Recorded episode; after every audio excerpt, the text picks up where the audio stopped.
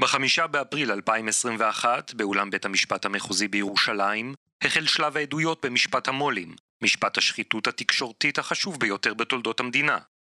מאז ממשיכות העדויות במשפט לחשוף כיצד ברוני העיתונות הישראלים מספסרים בעיתונאים, בהיסטוריה ובציבור כדי לצבור עוד כסף ועוד כוח. זהו סיפורם. זהו הסיפור שלנו.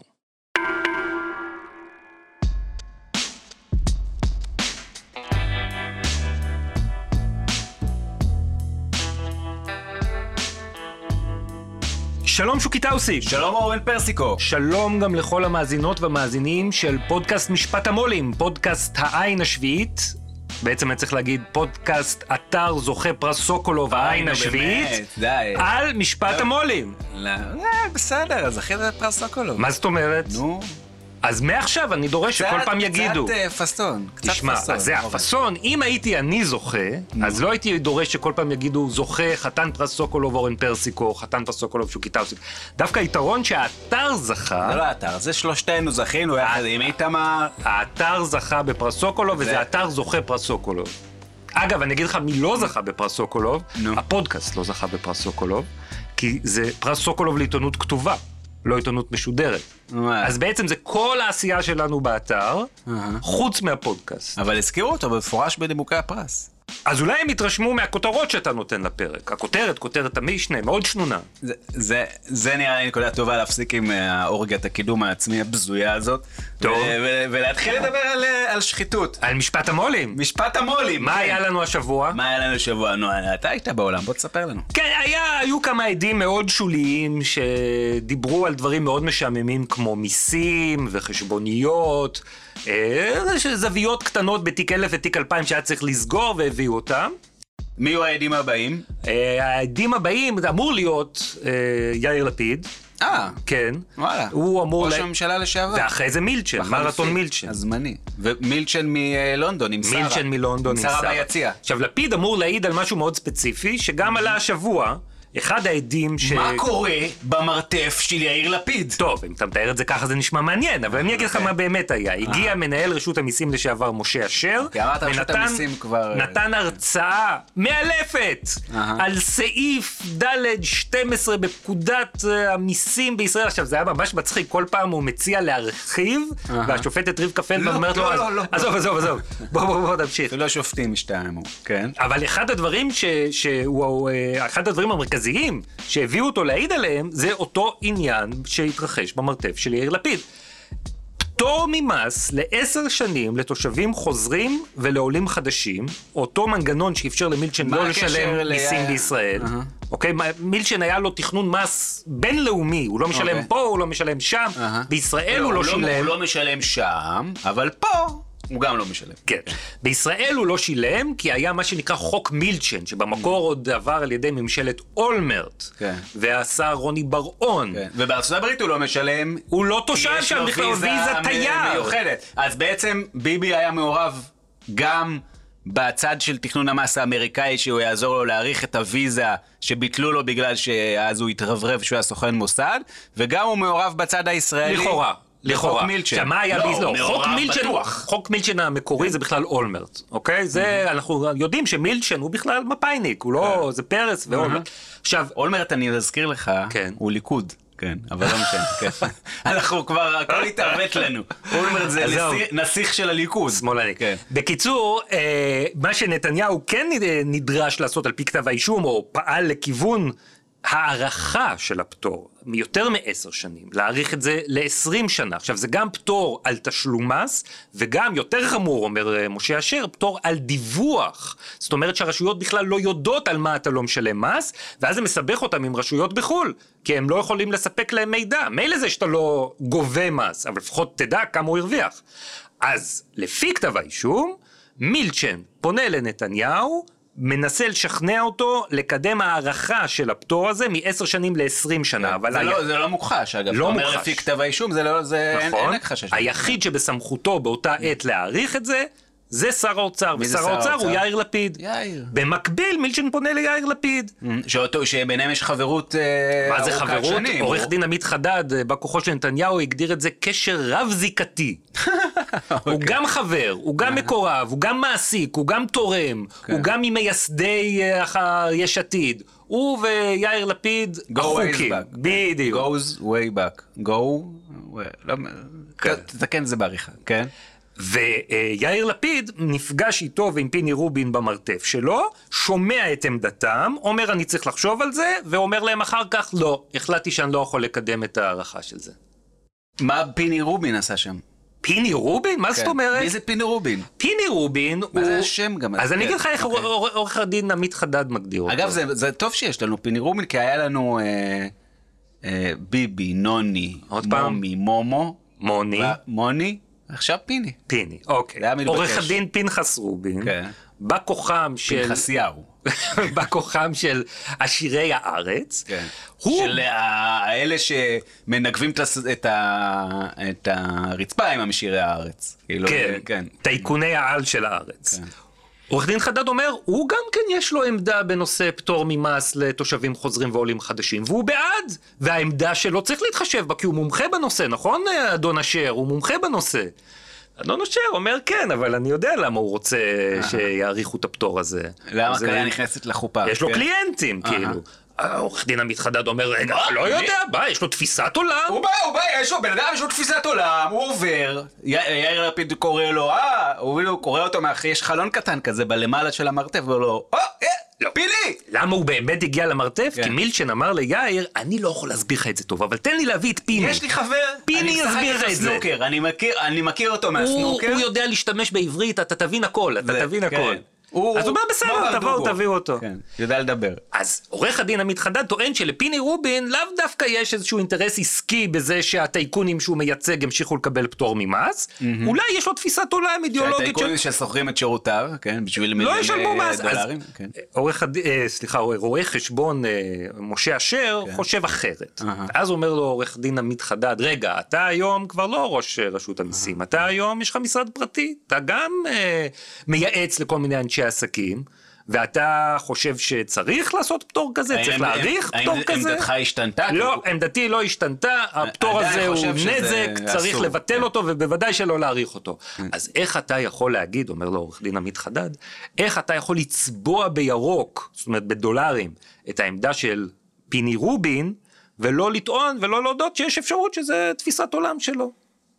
מה אתה יודע מה עובר לפיני רובין בראש? אולי הוא ישר כמוך.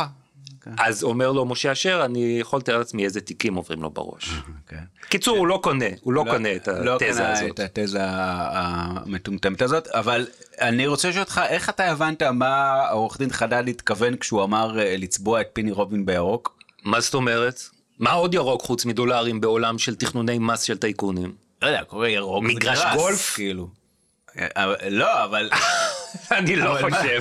אבל מה זה לצבוע בירוק? לא, אני מכיר את זה מכל מיני הקשרים, או שזה חשיש, או שזה... שירו של יורם ארבל. למודעות סביבתית, צבע בירוק, גרינווש. אני אצבע את השלכת בירוק. כאילו, זה נורא נפוץ, זה צבע מאוד פופולרי. כן, אני חושב שאצל רובין הכוונה ברורה. הכוונה ברורה? לדעתי. ככה אני הבנתי את זה. בכל מקרה, נשמע בעוד שבועיים, שלושה, אולי את יאיר לפיד, מסביר מה הוא עשה במרתף עם פיני רובין. חוץ מזה, הסתיימה סוף סוף. זה מה לעשות, זה נשמע מעניין כשאומרים את זה ככה. נכון, גם אתה יודע, אנחנו מדברים הרבה על השחיתות בעידן נתניהו, של התקשורת. הוא לא המציא את זה, אנחנו צריכים לחזור על זה כל פעם. היו קשרים מתונפים בין הון לשלטון, לעיתון, לפני נתניהו. ומי כמו יאיר לפיד, שהוא גם פרזנטור של בנק, גם בעל טור בידיעות אחרונות, וגם שר אוצר. כן, וגם בעל טור במעריב. הוא everywhere, הוא הפורסט גם של הלוזרים. אבל חוץ מהמרתף של יאיר לפיד, הסתיימה העדות השבוע של ארי הרו. אה, היה גם יום עדות של, של ארי. נכון, בתיק אלפיים סוף סוף הגיע התור של עורכת הדין נבית נגב, בעד כוחו של המול המואשם בשוחד, ארנון נוני מוזס. כן, שהוא בחק... כמו שהיא קוראת לו נוני. נכון, היא לא קוראת לו מר מוזס. כן. היא לא, היא לא, היא, לנתניהו היא קוראת מר, מר נתניהו, נתניהו, אבל לנוני היא קוראת נוני. כן. למה? לא יודע למה. בשביל שנוכל לצחוק על השם נוני, מוני, מום, מומו, פיני. לא תשובה. כי הייתה צריכה להגיד ביבי.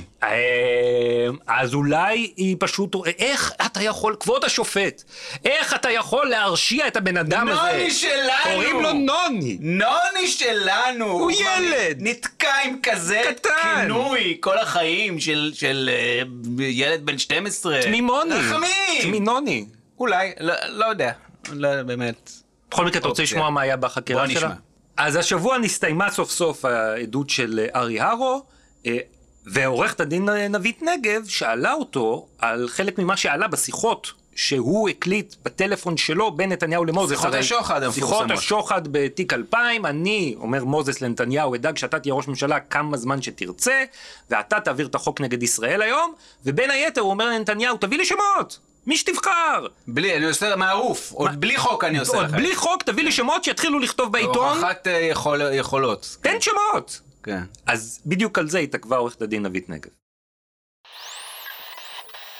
עורכת הדין נבית נגב, בעת כוחו של מול ידיעות אחרונות ארנון נוני מוזס, חוקרת את עד המדינה ארי הרו, לשעבר ראש לשכת ראש הממשלה נתניהו. נושא נוסף מר הרו, ולדעתי האחרון, שוב במוטיב של לא היה, לא קרה. כותב מאמרים ימני, וכאן אני מבקשת להציג לך איך במהלך השיחה עלתה בקשה של נוני שאתם, כלומר אתה ונתניהו, תציעו שמות של כותב מאמרים ימני. כן. ואני מבקשת רק להציג לך דיוק קטן בעניין הזה. כשאתה נשאלת על זה בחקירה במשטרה, החוקר דני יופי אומר לך, באותה שיחה גם נוני הציע שיכניס מישהו מטעמו של ביבי, ואתה ענית ליופי, לא יודע אם מישהו מטעמו, מישהו שמקובל עליו. זו הבחנה שאתה עשית בחקירה הראשונה שלך במשטרה. למה אתה רואה הבדל בין מישהו מטעמו למישהו שמקובל עליו? מטעמו זה לכאורה בן אדם שלו, קח את מר X או גברת Y. מישהו שמקובל עליו זה יותר ברמה האידיאולוגית, מישהו שמזדהה עם הצד הימני של המפה הפוליטית. וזו הבחנה שלך היה חשוב לעשות. אתה עשית את ההבחנה הזאת. נכון. אתה זוכר את השמות שהעליתם כאפשרויות? כן. נתניהו העלה את השם של אבי רצון. נכון. זה איש של נתניהו? לא, באותן שנים אה, ודאי שלא. כל שיעד מן השנת עוברות. שישים שניות על אבי רצון ובנימין נתניהו. אבי רצון, אה, הוא באמת לא, הוא קשור לנתניהו. מה פתאום, מה פתאום. נכון שבשיחה בין מוזס לנתניהו, מוזס אומר לנתניהו, בוא לא ניקח את אבי רצון, כי אז כאילו עכשיו לקחנו אותו כדי שמי יודע מה הוא יגיד על מה שהיה לפני עשר תשע שנים. מה היה לפני עשר תשע שנים? לא יודע, בקריירה של אווירה, של שדר הספורט אווירה, צולל לי מושג. עשר תשע שנים לפני השיחה בין מוזס לנתניהו היה פרשת ישראלי. Okay. פרשת ישראלי זה פרשת זה החינמון ששלמה בן צבי הקים יחד עם שלדון אדלסון. אה, מה שקדם לישראל היום, האב הטיפוס הראשון של ישראל היום. ולאבי רצון יש תפקיד מפתח בפרשה הזאת. שלדון אדלסון רצה להקים בעצם ישראל היום כחינמון ענק עם דגש פוליטי שלא נועד להרוויח כסף אלא להריץ את נתניהו לבשות הממשלה של חינמונים אלא במודל ולשמור אותו שם. בדיוק. שלמה בן צבי רצה לעשות חינמון מטרו כאילו, ספורט, רכילות, קצת תמונות גדולות, מערכת קטנה, להרוויח כסף. השניים הסתכסכו ובסכסוך הזה הגיע לבית המשפט, ובתצהיר שלו, שלמה בן צבי נזכר, איך אדלסון אמר לו, אני לא רוצה את הפוטבול ריפורטר בתור עורך ישראלי, כי אמינו את אבי רצון לעורך של ישראלי, והוא אומר, אני רוצה את עמוס רגב, מי שלימים באמת. אז למה בן צבי בכלל הביא את אבי רצון? או, באחד הנספחים של התצהיר של העוזר של בן צבי, הוא שם מראה מייל מזמן אמת, מהתקופה שהקימו את העיתון, והוא אומר לנציג של אדלסון בישראל, למה אתם רוצים להיפטר מאבי רצון? הרי אני מזכיר לך שבן צבי שכר את אבי רצון כעורך של ישראלי לבקשת ביבי ומר אדלסון בשיחת טלפון משותפת עם נתן אשל. אבל מר אדלסון אנחנו יודעים שהוא חושב עליו שהוא הפוטבול רופורטר הזה, זאת אומרת שזה רק ביבי בעצם שביקש. יכול להיות שזה רק ביבי, בכל מקרה יש כאן מעורבות ישירה של ביבי במינוי אבי רצון לעורך. עכשיו רגע, רגע, רגע, אדלסון לא מוכן לקבל את הפוטבול ריפורטר הזה, ואומר תעיפו אותם, אבי רצון מפוטר מישראלי לפני שיצא גיליון אחד, mm-hmm. ומקבל פיצוי של שבע מאות אלף שקל, בלי שהוא עשה אפילו עבודה. למה? אולי הוא עשה עבודה, מאיפה אתה יודע? עבודה בעיניים. בכל אופן, אה, בסדר, הבנתי קצת ה... מה שאתה מנסה למכור לי כאן. אז לפני, אה, כמה זה כבר? חמש עשרה שנה, כשנתניהו רצה להקים כאן את הביטאון תעמולה שיחזיר אותו לשלטון, הוא רצה בתור עורך את אבי רצון. בסדר, נו, אבל חוץ מזה. נכון, נכון, אז באמת אין שום קשר. חוץ מזה. לא, יש גם את העניין שב-אלפיים וחמש עשרה, שזה ממש שנה אחרי השיחות של מוזס ונתניהו. זאת אומרת, אחרי שהוא אומר לו את אבי רצון, מעלה את השם שלו כאחד האפשרויות להישתל ככתב מטעם, כפרשן מטעם בידיעות. נכון, נכון. אז לפי פרסום של גידי וייץ ונתי טוקר בהארץ, נתניהו גם אמר שהוא רוצה לראות את רצון כפרשן בערוץ עשר. והוא נקב בשמו וגם בשמו של רן ברץ, אחד מהמקורבים הכי גדולים, מישהו ניסה אחרי זה למנות לראש מערך ההסברה הלאומי. ראש הדובר האישי שלו בעצם. ושנה אחר כך, ב-אלפיים ושש עשרה, גם די קרוב לשיחות מוזס נתניהו, דרש מנכ"ל משרד התקשורת דאז, שלמה מומול פילבר, חבר ותיק של הפודקאסט, למנות לתאגיד, תאגיד השידור הישראלי, את רצון, בתור עיתונאי. זאת אומרת שאבי רצון זה מי שנתניהו רצה למנות לעורך של ביטאון התעמולה האישי שלו, חוד החנית בתוך המפעל התקשורתי הביביסטי, והוא מנסה למנות אותו כפאנליסט, להחדיר אותו כפאנליסט לערוץ עשר, והוא מנסה להחדיר אותו כפרשן לתאגיד השידור. נכון. אבל חוץ מזה אין לא, קשר. לא, חוץ מזה אין קשר, רק יש גם את העניין שהיום אה, אבי רצון יש לו תוכנית רדיו ביביסטית מובהקת ברדיו ירושלים. כן, אז תראה לא מעודכן. למה? כי החוזה שלו ברדיו ירושלים מסתיים, ולא חידשו אותו. מה? אז מה, ביבי לא דואג לאנשים שלו? לא, זה כבר אמרתי לך, לא מבין למה זה הולך לסחררו, שאין שום קשר בין נתניהו לבין אבי רצון, כן. אבל במקרה, אחרי שהסתיימה הסתקתו ברדיו ירושלים, נמצאה לו משבצת שידור. איפה? ברדיו של נתניהו, רדיו הביביסטי, גלי ישראל. אה, יחד עם שרון גל, גדי טאוב, יעקב ברדוגו, נועם פתחי, יותם זמרי, אלי ציפורי, והיה עוד איזה אחד שקשור לנתניהו ששידר ברדיו הזה עד לא מזמן. יאיר נתניהו. יאיר נתניהו. אז אתה כאילו עושה לי עכשיו בעצם מין משחק עלוב כזה, שאתה מקריא לי רשימה של שמות של אנשים שאין להם שום קשר לנתניהו. כן. ויש שום זיקה. שהם לא תומכים בו, הם רק סתם ימנים שלא קשורים לנתניהו. אידיאולוגית, שהם תפיסת עולם, לך תאשים אותם. בנטיסטים, בנטיסטים. בואו נחזור לבית המשפט, שם מדברים על עוד שמות שנתניהו ומוזס העלו בשיחה. מר הרו, גם נוני לא היה מרוצה מההצעה הזו של אבי רצון, כי הוא אמר לחשוב על מישהו אחר, ונתניהו העלה את שמו של רונן שובל, והשותף שלו שאתה אמרת שהוא ארז תדמור. האנשים האלה הם אנשים של נתניהו באותן השנים? באותן שנים לא. למעשה ההיכרות שלו איתם הייתה כמעט אפסית. זה מישהו שהוא במקרה שמע שבוע שבועיים קודם לכן. לא, זה לא אנשים שעבדו איתו, זה לא אנשים ש... שמקורבים אליו באיזשהו אופן. נכון.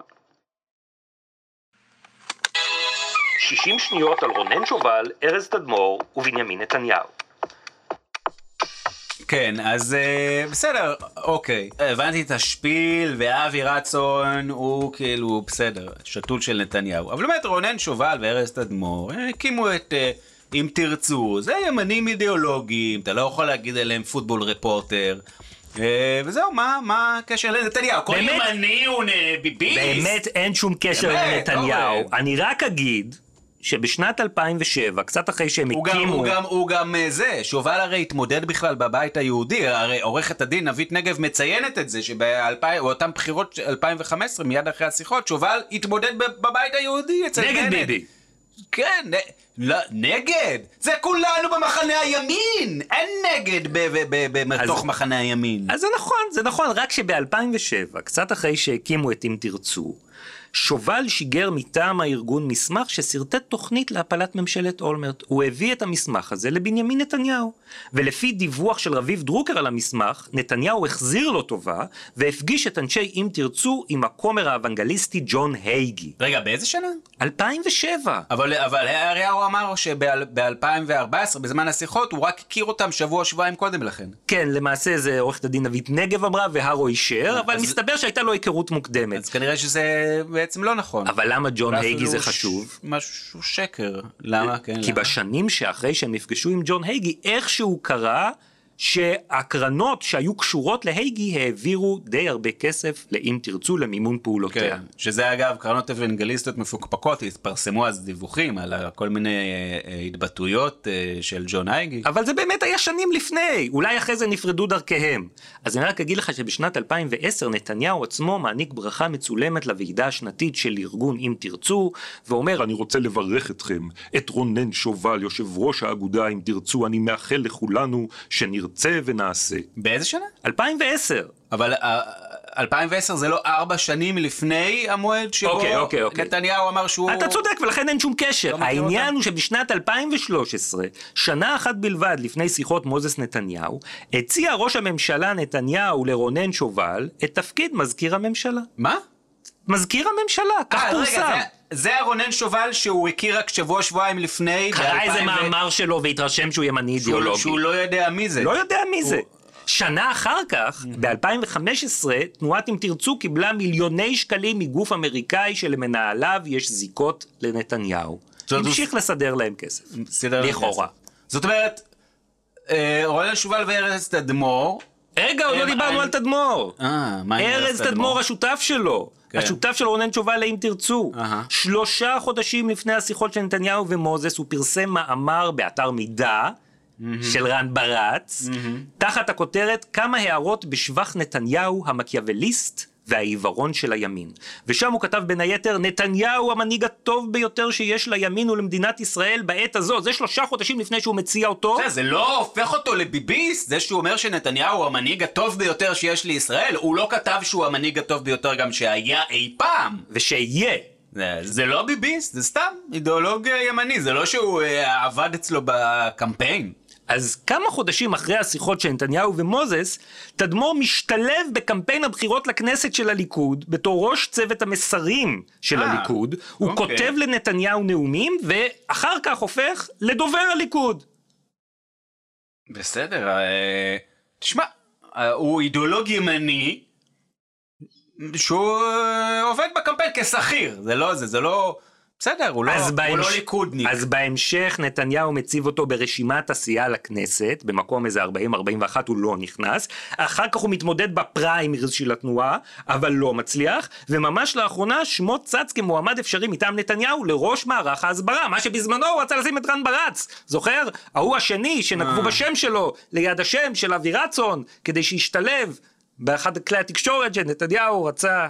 לשלוט בהם. כן, האמת שקצת הסתחררתי, כל מה שאני זוכר מזה הוא רק שרונן שובל וארז תדמור הם אנשי מין אידיאולוגים שאין להם שום קשר לנתניהו. אגב, עד מדינה אחר במשפט המול עם ניר חפץ טען בחקירה שלו שיאיר נתניהו דחף להכניס את תדמור לערוץ עשרים, כהיום ערוץ ארבע עשרה, וחפץ עצמו הציע למנכ"ל וואלה אילן ישוע שימנה את תדמור לכתב פוליטי. ולהערכתו אליו כאיש מין אידיאולוגי. כנראה, כנראה שזאת הסיבה. אגב, היום לתדמור גם יש תוכנית ברדיו גלי ישראל, לצד כל הימנים האידיאולוגיים שאינם uh, בעלי זיקה לנתניהו. בדיוק. טוב, בואו נחזור שנייה לבית המשפט. אז מר הרו, גם האנשים האלה, שובל ותדמור, הם בעלי תפיסה אידיאולוגית של לתת ביטוי לימין. נכון. כך אתם הבנתם. נכון. זה לא מישהו שמזוהה עם העמדות של נתניהו. נכון. כן, ארי הרו באמת, כל מה שתגיד לו, הוא יגיד לך... נכון. כן, זה... לא קלקל לעורכת הדין נבית נגב את השאלות שלה עם המציאות. טוב, בכל מקרה, מה עלה בגורלם של אבי רצון, ארז תדמור ורונן שובל, ושיחות השוחד של מוזס ונתניהו, האם הם הפכו להיות...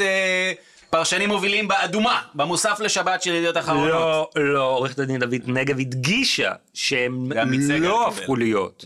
אפילו הם לא פנו אליהם כדי לעניין אותם. וארי הרו אפילו מעיד בתשובה לשאלתה שנתניהו לא ביקש ממנו אפילו לבנות, לפנות. בקיצור, ולכן כל הדבר הזה זה עורבה פרח. התוכנית נכשלה ונתניהו לא הצליח להתאר. להשתלט על התקשורת? לא. כן, לא, אז בוא, אז בוא זה, האמת היא... החזית הפצפונת הזאת בתוכנית לא התממשה. כן. אבל התוכנית הגדולה. התוכנית הגדולה לא רק שהיא התממשה, והיא ממשיכה להתממש, ולמעשה ממש בימים אלה, בשעות אלה, בדקות אלה ממש, מתרחשת, מתרחש או מתקדם בקדחתנות, החלק התקשורתי של ההפיכה המשטרית, והוא מתחיל בשידור הציבורי. כמות הרע שהחיילים בגלי צהל עושים, הנה אני אומר לך, הילדים בגלי צהל עושים, כי מכניסים אותם, אתה יודע, אני מסתכל על ה... עליהם כ... כשהם הופכים להיות כתבים, אתה הרי מזהה אותם ומכיר אותם, את הרוע מבפנים, כמה הם היו שם. מה? מה זה מתק השפתיים הזה, שוגי? את מי שמענו? את מי שמענו? את מי שמענו? שמענו את אחד הפובליציסטים הבכירים בישראל, העיתונאים המשפיעים ביותר, יעקב ברדוגו. יעקב, ידעתי שהקול הזה מוכר לי. יעקב ברדוגו. יעקב ברדוגו מטנף על כתבי גלי צהל. כתבי גלי צהל.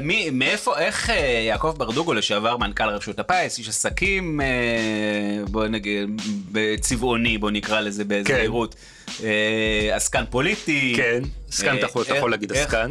איך הוא נהיה דמות תקשורתית מוכרת וידועה? איך לשונו המשתלחת ופניני הערס והרעל שלו הפכו להיות בונטון בקדנציה האחרונה של נתניהו, לפני ממשלת בנט לפיד, הוא קודם מעמדה של מגיש תוכנית בוקר בשישי בגלי צהל, תוכנית פטפטת, כן, לרלרת, אני חושב זה המונח המקצועי, מחוץ לשעות הפריים טיים, הוא קודם להיות הפרשן הפוליטי המוביל ומגיש יומן הערב בשעה חמש אחר הצהריים עם ירון וילנד לנסקי, כן.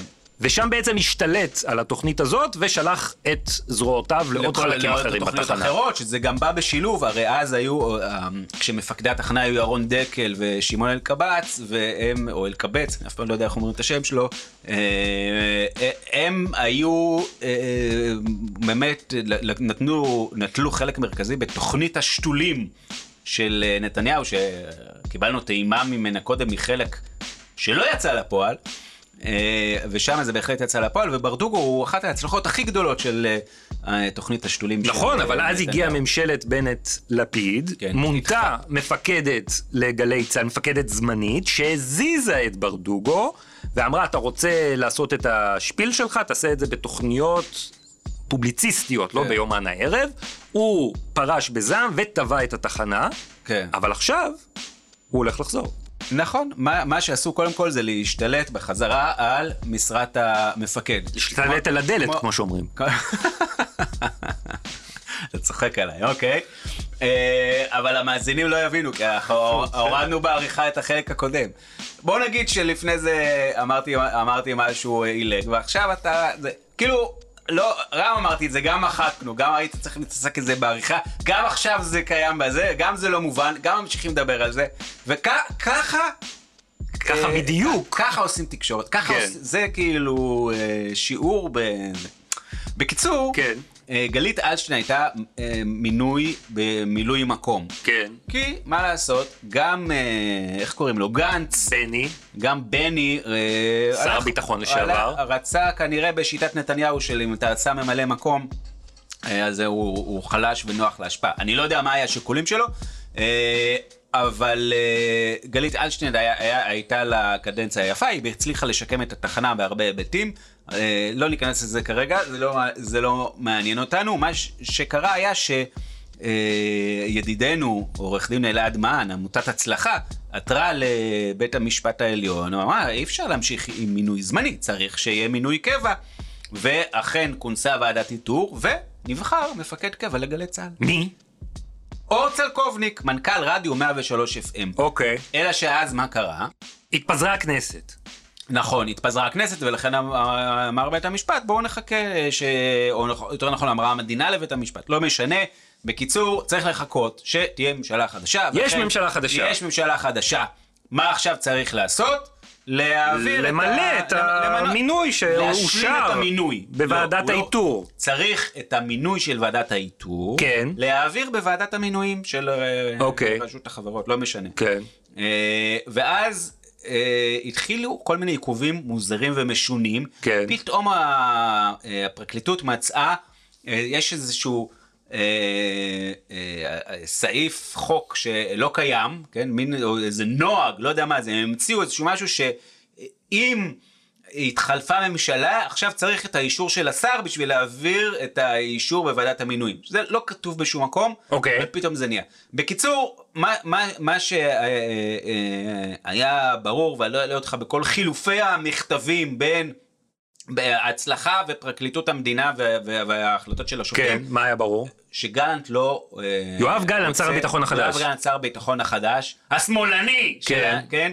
הוא לא רוצה למנות את צלקובניק, את מי שנבחר, והוא רוצה מועמד משלו. מי? מי? והוא אכן מינה מועמד משלו. עכשיו, הוא לא יכול למנות מועמד של קבע, כי יש כללים במדינה, אנחנו עדיין הרי מדינה דמוקרטית. מתוקנת? פועלת, מתוקנת, מה זה אומר מתוקנת? שיש מינהל תקין, אתה צריך למנות ועדה, שהיא תבחר. יש תקנות. ואז, כן, תקנו את התקנות. אז הוא מינה במינוי זמני. את מי? דני זקן. דני זקן. דני זקן הוא מקורבו של ברדוגו. זה האיש הכי קרוב שאתה יכול למנות, אם אתה לא יכול למנות את ברדוגו. הם מגישים יחד תוכנית. הם מגישים יחד תוכנית, אבל לא מגישים יחד תוכנית ברדיו של רשת בתי אבות מובילה, עם הוראות למקרמה. הם הנחו ביחד תוכנית בגלי ישראל, הרדיו הביביסטי המובהק. ודני זקן מונה למפקד הזמני של התחנה. והתחיל לתת עבודה. והתחיל לתת עבודה. כבר, כבר עם כניסתו פרסמנו בעין השביעית את ה... אתר זוכה פרסוקולוב, אתר עין השביעית? בדיוק. כן. לא, העיתונאי זוכה פרסוקולוב, שהוא קיטרסיק. נניח. כן. פרסם, האמת שזכיתי בשליש פרסוקולוב. כן, פרסם, כבר עם כניסתו. אגב, יש פסלון, אם יש פסלון אז מה, אז כל שלושה חודשים אנחנו נעביר אותו. לא, אנחנו נחתוך שליש, שליש, שליש. ואיזה חלק אתה תקבל? את הראש. הכל כבר אתה יודע. אתה שואל, אני עונה. זה כבר מתוכנן עם איתמר סגר. ברור, זה שניים נגד אחד. תאמין לי.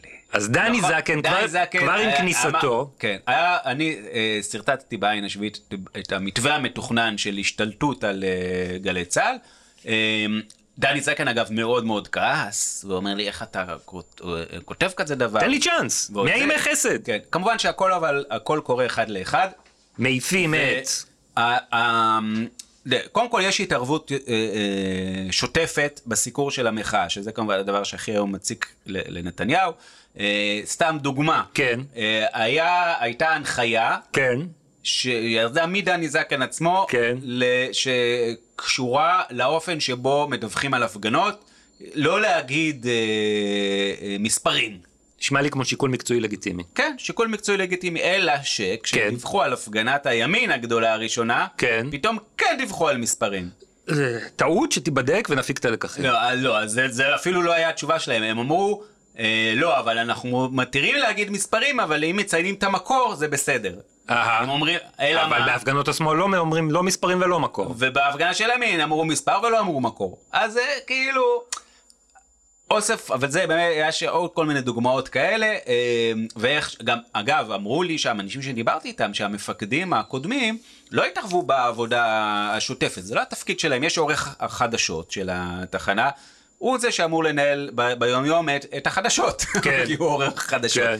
המפקד התחנה, יש לו הרבה דברים אחרים שהוא צריך לעשות, להתעסק איתם, יש עוד, עוד מחלקות, עוד זה. הוא צריך לנהל, הוא לא אמור להיות העורך של המבזקים.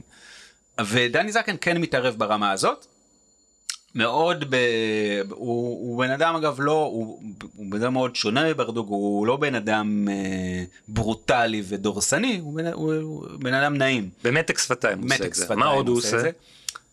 הדבר הכי משמעותי, הוא מה שצפוי להתחולל החל מספטמבר, כן. נראה. החוזים של שלושת השדרנים הכי מזוהים התחנה, הכי ותיקים, רזי ברקאי, יעל דן ורינו צרור, הולכים להסתיים. הם, מאחר שהם כבר פנסיונרים, זה, זה קל להיפטר מהם. כאילו, החוזה מסתיים, אפשר פשוט לא, לא, לא להעריך אותו.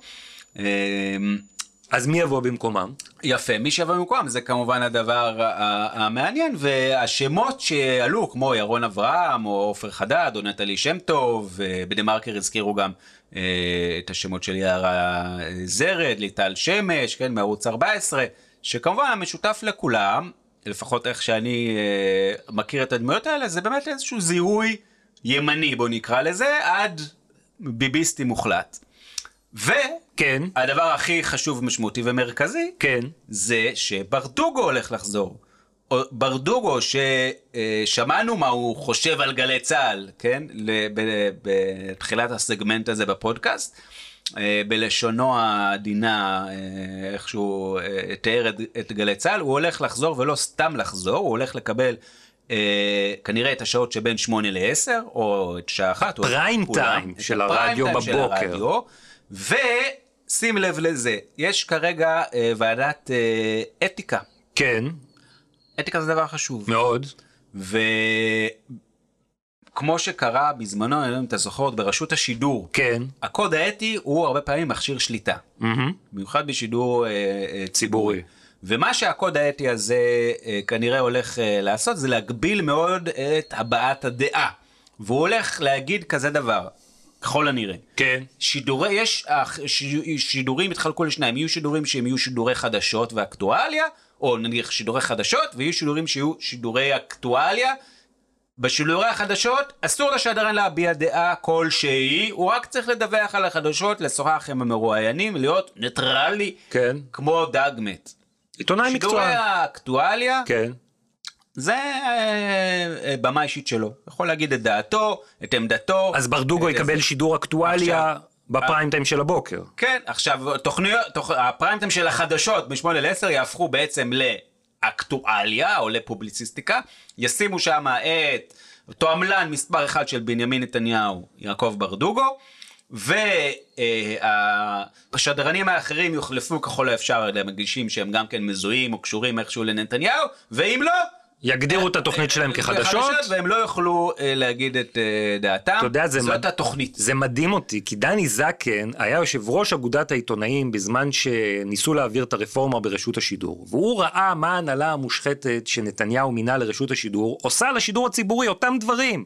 קרן נויבך הייתה צריכה לשדר עם מנחם בן, או איזשהו משהו הזוי כזה, אסור היה להביע דעות. השדרנים מאזנים, כן. והוא ראה את מיקי מירו, שניהל את הרדיו, מדבר על זה שהכי חשוב לביצוע התפקיד זה נאמנות, וככה מקבל את התפקיד. והוא yeah. ראה איך האנשים האלה, אנשים חלקם טובים, מוכרים את נשמתם לנתניהו למען התפקיד, והוא נלחם בזה במידה yeah. רבה, מהצד של העיתונאים, מצד של אגודת העיתונאים, והנה היום, הוא מגלם את המיקי מירו החדש. נכון, והוא לא, והוא לא מכיר בזה אגב, היה שיחות איתו קשות מאוד, אה, או אה, חילופי, או תכתובות בוא, בוא נגיד, אה, וזה מאוד משכיל את מיקי מירו.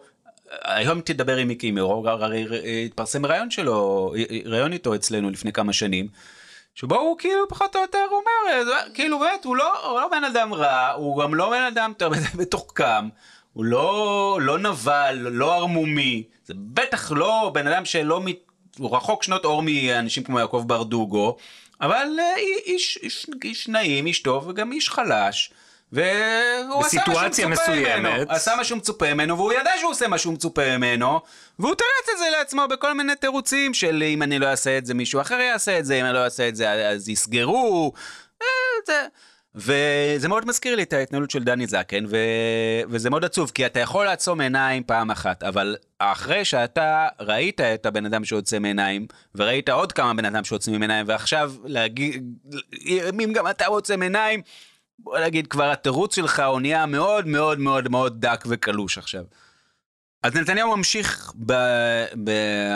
ברינת השותלים, רינת השתילה, ובאמת יעקב ברדוגו זה יהיה שתל חשוב ומרכזי, אבל התוכניות שלו הן הרבה יותר גדולות, אנחנו יודעים את זה. יודעים את זה גם ממה שנחשף במשפט המולים. קצין המשטרה צחי חבקין חוקר את ארי הרו, לשעבר ראש לשכת ראש הממשלה נתניהו בלהב ארבע שלוש שלוש, ארבעה עשר במאי אלפיים ושמונה עשרה. אני שואל אותך ארי, מה הקשר בין פאקר לוואלה? מה הקשר בין ביבי לכל הסיפור הזה? מה? אני יודע. למה, למה קורה מצב שביבי מדבר עם פאקר על וואלה ומחירה של אתר של מחירות באינטרנט? זה... קודם כל, הקשר עם פאקר נוצר לפני שחזרתי ל... ללשכה. רגע, נוצר לפני ש... לפני שאני חזרתי לעבוד אצל ביבי. אני יודע שמי שחיבר ביניהם היה ארנון מילצ'ן, ואחד ה... ביבי... שנייה, שמי שחיבר בין... לפאקר, כן? כן, כן. אני, אני יודע שביבי אהב את פאקר כ... נקרא לזה מישהו ידידותי, שהוא יכול לקנות פלטפורמה תקשורתית אה, אה, כדי שיהיה יותר, כאילו, שיהיה פלטפורמה יותר תומכת. רגע, רגע, שנייה, תומכת. אתה אומר, ביבי ראה את פאקר כמישהו ידידותי שיכול לקנות פלטפורמה תקשורתית שתהיה יותר תומכת. איזה, תאמין לי, אתה, ארי, אתה צריך להיות פוליטיקאי גדול, אתה, אה? יותר תומכת, כן? לא, יש לך, אתה מוציא מילים כאילו הכי... אני מנסה. הכי בול שיש. אני מנסה להיות ישר. כן, בדיוק. יותר תומכת, ככה. ככה אתה רוצה שאני אגדיר יותר תומכת? תראה, כי הם לא דיברו רק על וואלה, דיברו על ידיעות. לא, אנחנו עוסקים עכשיו בוואלה. כן, אני אומר, כחלק זה שלא דיברו רק על וואלה, יש פה הזדמנות עסקית, זה היה חלק מכך שהוא רצה לגייס עוד מישהו, שהוא יקנה... ש? ש? ש, שפאקר, נתניהו ניסה לגייס את פאקר לרכוש פלטפורמה תקשורתית בארץ. למה?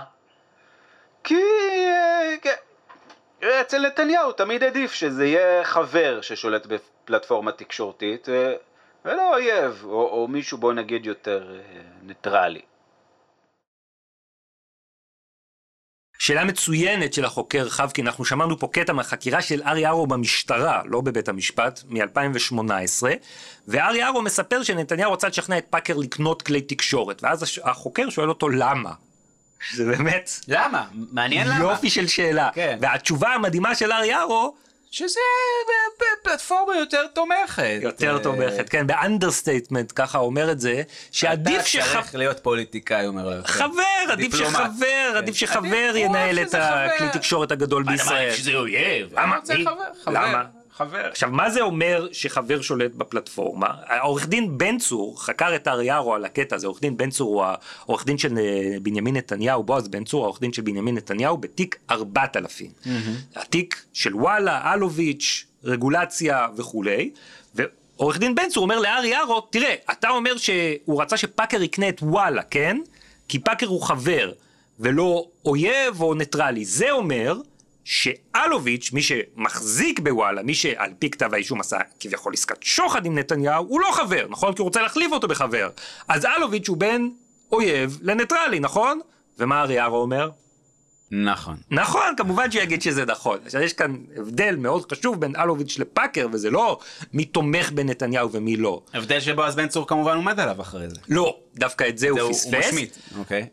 פאקר לא רוצה שום דבר מנתניהו, פאקר מעריץ את נתניהו, פאקר יעשה מה שנתניהו יבקש ממנו. אלוביץ'... פאקר סובל גם ממחלת נפש ומבעיות התמכרות. יותר קל לתמרון, בוא נגיד ככה. אלוביץ' יש לו את בזק, הוא צריך כל מיני טובות, הוא מנדנד, הוא מנג'ס, הוא רוצה שפילבר יעשה לו ככה ולא אחרת. ברור שנתניהו מעדיף את פאקר על פני אלוביץ', לא בגלל שאלוביץ' אויב, אלא כי ככה הוא יכול לקבל את מה שהוא רוצה, בלי שהוא יצטרך לתת שום דבר. כן, תקשורת תומכת. בדיוק.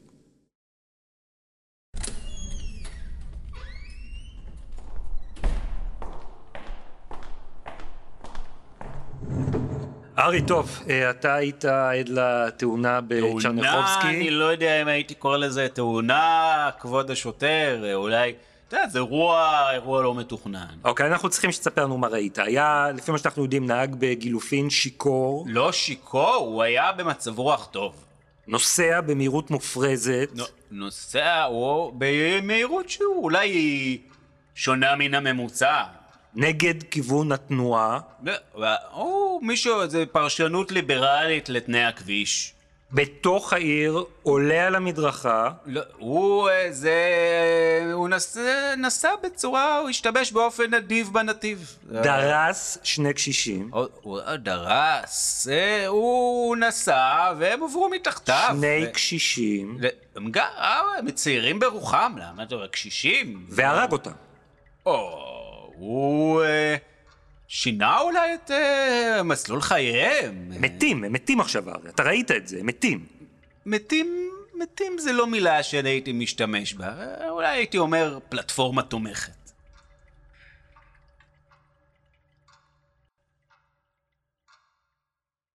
אבל כמו שאמרת, שוקי זה הרבה יותר גדול מרק ברדוגו בגלי צהל. כן. בר... השתילה של ברדוגו בגלי צהל היא מאוד חשובה לנתניהו. ובאמת ברדוגו הוא תועמלן מספר אחד ותחרות קשה של נתניהו, אבל זה מתרחש במשרד הביטחון עם ההשתתפות בפועל או בשתיקה של שר הביטחון יואב גלנט, אבל המהלך היותר משמעותי קורה כמובן במשרד התקשורת. דוקטור שלמה קרעי. אצל מיודענו, דוקטור שלמה קרעי. מה קורה? שם עובדים במרץ, או בקדחתנות, כן. על תזכיר חוק חדש, תיקונים לחוק השידור הציבורי, שלפיו פועל תאגיד השידור, ולחוק הרשות השנייה, שמכוחו פועלת הרגולציה, הסדרת התקשורת, התקשורת המסחרית בישראל. ש? מה הם הולכים לעשות? אז במקביל להתערבות בשידור, השידור הציבורי, שהוא גלי צהל, כן. הולך להיות, הולכים להיות שינויים...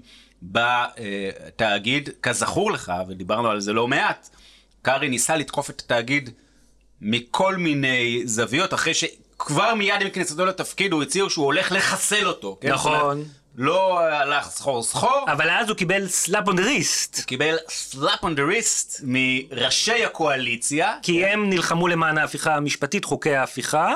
ואי אפשר היה את כל החזיתות ביחד. אה, זה כבר, זה הסבר שקצת עושה, מוציא את קרי יותר טוב ממה שמגיע. אבל זה הגיוני, כי עכשיו הם השעו את זה. זה לא רק בגלל זה. והתפנו לזה. כן, זה לא רק בגלל זה, זה גם כי הוא עשה את זה בצורה חפוזה ושלומיאלית.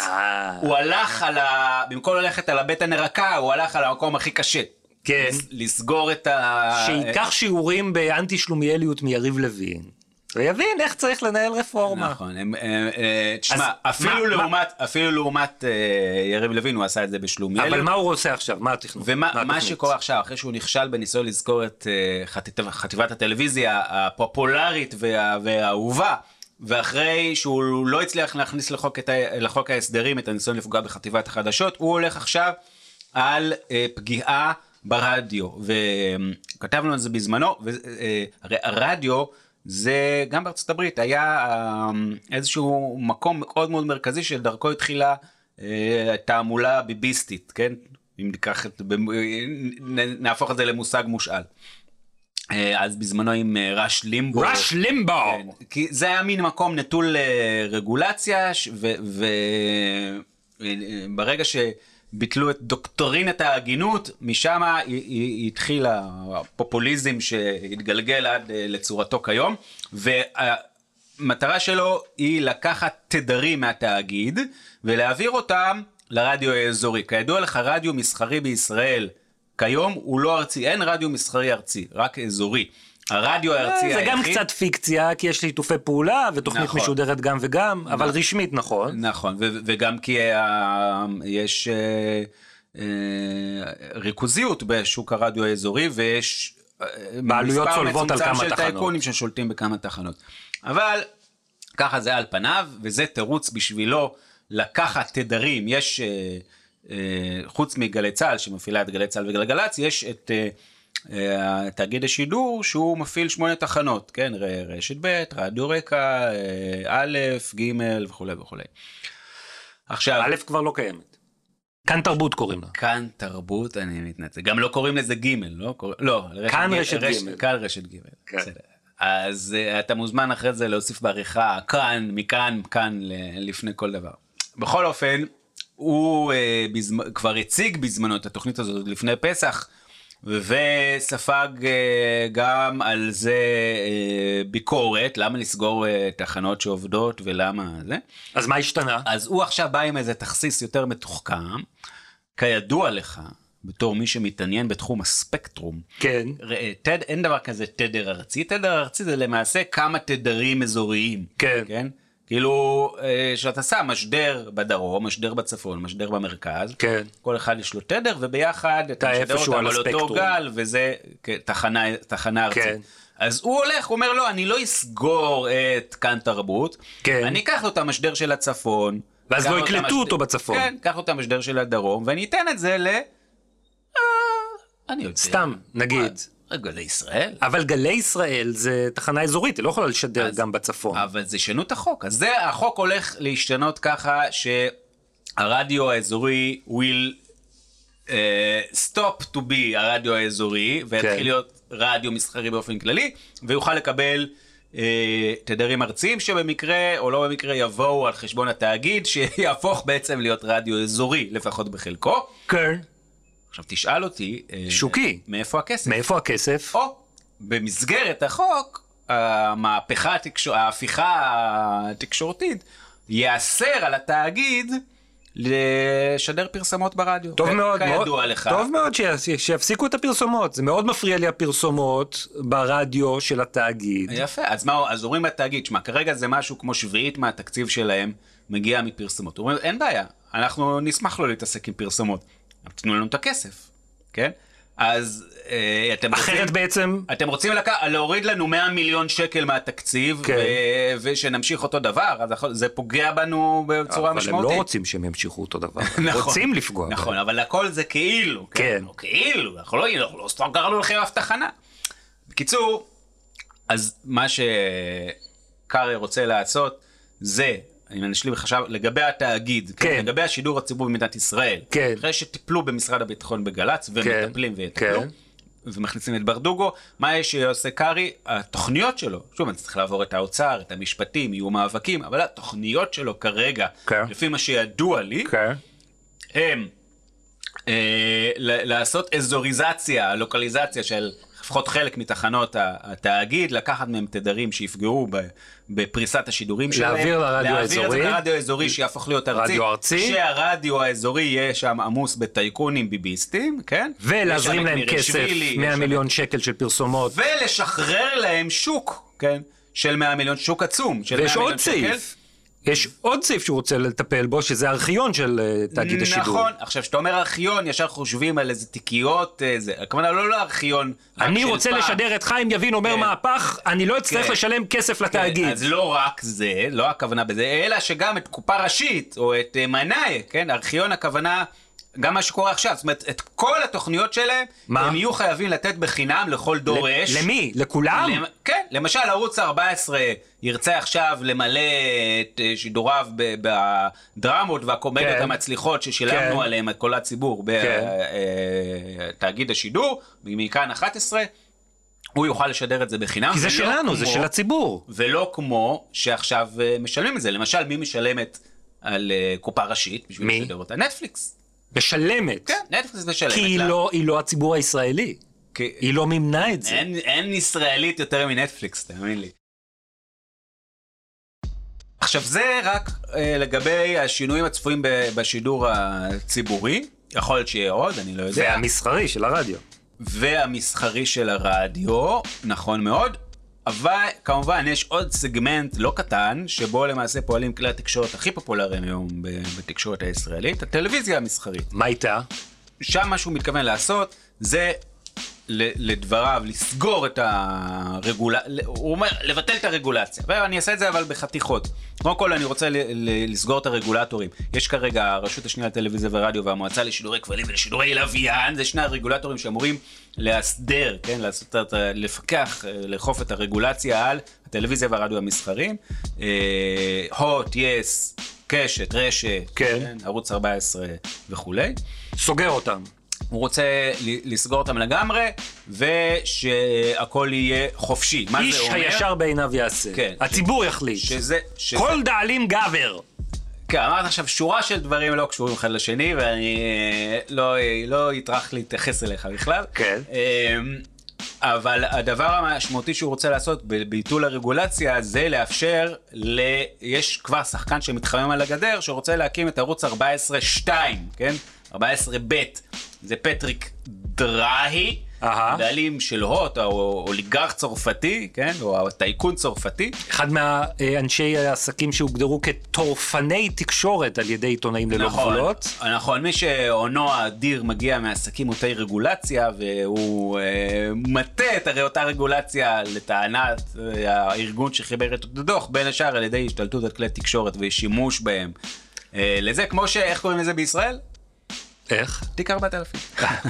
כן. והוא כבר שנים רוצה להקים כאן ערוץ חדשות בעברית, אבל הוא לא יכול כי הרגולציה לא מאפשרת. נכון, יש לו עשרים וארבע באנגלית, בערבית, בצרפתית. בגלל שיש לו כבר את הוט, חברת תשתית משמעותית, אז אסור, יש באיסור... גם תוכן וגם תשתית. איסור רגולטורי. אז... קרי רוצה מבטלים את האיסור הזה, והוא יוכל להקים את ה-עשרים וארבע. כן. והוא רוצה... בעברית. והוא... כן. והוא רוצה, קרי, לבטל את כל ההגבלות שיש על שידור חדשות שבאות לנסות לשמור על עצמות עיתונאית. למשל, הפרדה מבנית שמחייבת גופי תקשורת שיש להם שידורי חדשות, לעשות חברות חדשות, כי לעשות הפרדה מבנית בתוך הגוף שיהיה יותר קשה לבעלים להתערב עם האינטרסים הזרים שלו. רוצה לבטל את זה, לבטל כל מה שקשור בבעלויות צולבות וריכוזיות וכו' וכו'. לתת ליד הנעלמה לעשות את שלה. ליד הנעלמה היא לא תהיה כל כך נעלמה, כי במקום הרגולטורים שהוא יבטל, שהם כרגע לפחות בחלקם רשות סטטוטורית שאמורה לפעול באופן עצמאי ומנותק מהפוליטיקה, הוא רוצה למנות גוף רגולטורי רזה, שבמקרה יהיה הוא. אז יהיה מי שיכוון את הכל. כן, שלמה קרעי. זה מישהו שפקיד שישב במשרד התקשורת וייתן דין וחשבון לשלום עולה שלנו. כן. והוא ינהל את המעט רגולציה שעוד תישאר, כשהמטרה שלו בסוף זה גם לבטל למשל את כל חובות הפקות המקור, ושזה יהיה ממשלתי, זאת אומרת הממשלה תחלק את הכסף הזה לפי קריטריונים. כן. שהיא תקבע. כן, נניח אולי לערוץ ארבע עשרה. זוכרים את מסמך קהלת שפרסמנו על הפקות ציוניות. מי שלא זוכר שייכנס. והצד השני הוא, הרגולציה שהוא מתכוון כן להשאיר, זה זאת שתחליש את קשת ורשת, במיוחד את קשת, שהיא השחקן הכי משמעותי ודומיננטי, כמו ששלמה קרעי, השר של כולנו, קורא להם ערוצי התעמולה. עד שהם התיישרו עם האינטרסים של נתניהו. או, או יחלשו ויהפכו לפחות רלוונטיים. יפה מאוד, אז יש תוכנית. יש תוכנית, ואנחנו נמשיך לעקוב. אוקיי, אז אנחנו נפרדים מארי הרו אל המדינה השלישי והאחרון במשפט המולים, וזו אולי הזדמנות להיזכר מה הפך אותו בכלל לעד מדינה. אתה מתכוון לפרשיית אייץ' שלוש גלובל? לא, אני מתכוון לפרשיית שלוש אייץ' גלובל, הפרשייה שבקרוב מאוד הוא ייאלץ להיות מורשע בה במסגרת סדר טיעון, חיכו וחיכו עד שהוא יסיים את העדות שלו, עכשיו זה הולך לקרות, יצא יחסית בזול, במה הוא אשם שם, שוקי? אז אה, הוא אשם במרמה, כן. הוא אשם בהפרת אמונים, כן.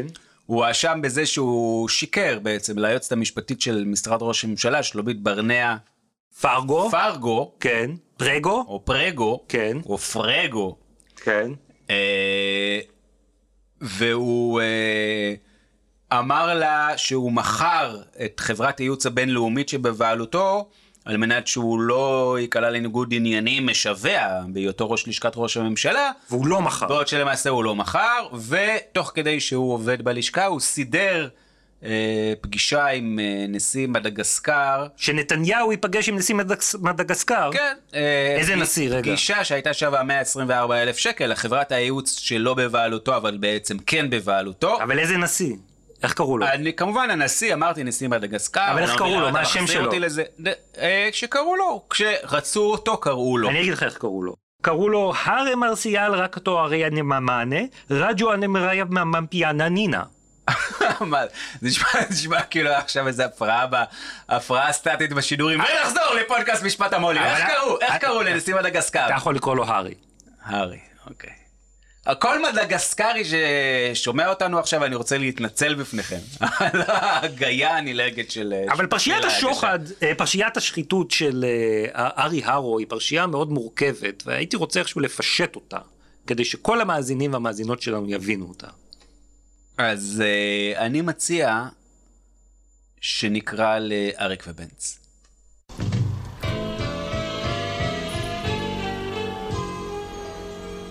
בנץ, בנץ, התמניתי לראש לשכת נתניהו. ברכות, אריק. מי היה מאמין שבובה מטופשת כמוך תתמנה לראש לשכת ראש הממשלה? לא, לא, לא, בנץ, זה נתניהו. אה, אוקיי. אה, אבל יש לי בעיה.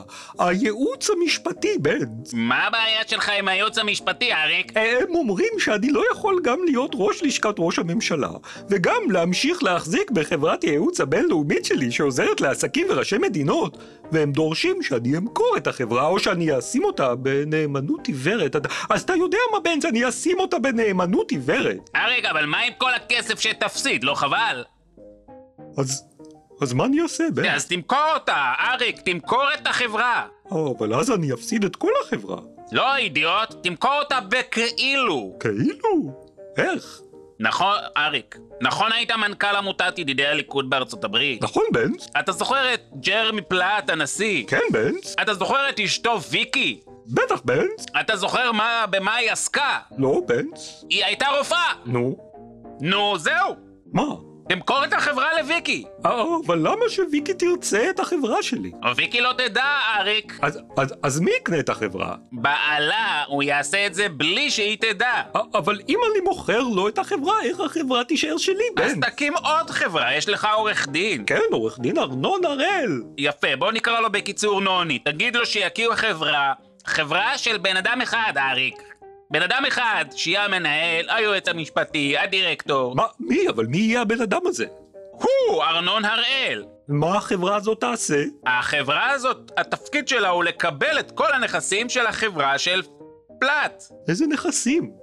אייץ' שלוש גלובל, החברה שלך. אבל מה יקרה כששרה תחטוף עליי קריזה ואני אעוף מהלשכה? איך החברה תחזור אליי? אתה שם גלולת רעל, אריק. זה לא קצת דרמטי מדי, בנץ? היא אומנם בן אדם בלתי נסבל, אבל אני לא רוצה לרצוח אותה. מספיק עבירות הצווארון לבן שאנחנו עושים. לא, דביל.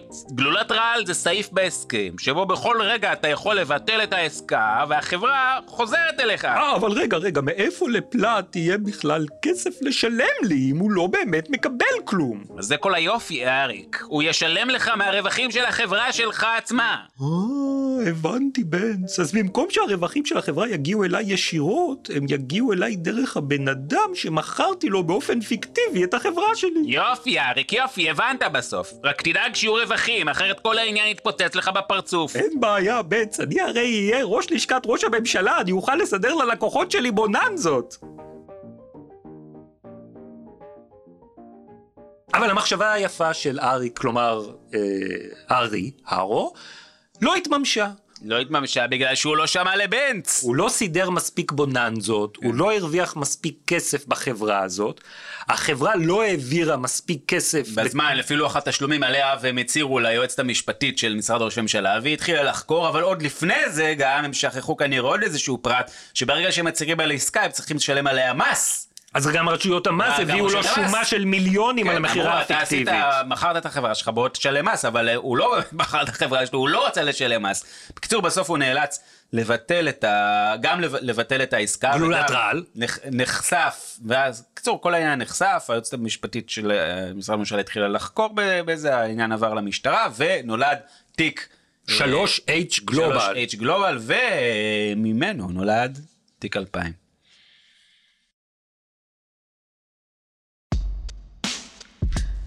ועד כאן פרק תשעים ושבע בפודקאסט משפט המולים, פודקאסט העין השביעית. אתה זוכר פרס סוקולוב? על משפט המולים, תודה לך שוקי. תודה לך אורן. תודה גם לאוהד סטון, על ההפקה, על העריכה, על הקולות. הערה חשובה? חלק מהשיחות שהם חזנו כאן נערכו לצורך בהירות. ותודה גם לכם מאזינים ומאזינות, המולים שלנו, תודה לכם במיוחד, אתם, גם אתם, אתם זוכים בפרס סוקולוב, והזוכות, האמיתיים, האמיתי, לא, מה, אני לא אמיתי, גם אתם, גם, גם וגם. בסדר, אתם מוזמנים להיכנס וגם. לאתר עין השביעית ולהתרשם מה גרם לוועדת הפרס להעניק לנו את הפרס השנה. ברכות גם ליתר הזוכים כמובן, גיא פלג, שני חזיזה, מירב ארלוזורוב, ואנחנו ניפגש בשבוע הבא. אין דיונים, השופט עודד שחם יוצא למשלחת לפולין. אה, זה חשוב, זה זכר הנספים. אבל אנחנו נעשה תוכנית בכל מקרה, ניפגש בפרק הבא במשפט המו"לים. להתראות. יאללה, ביי.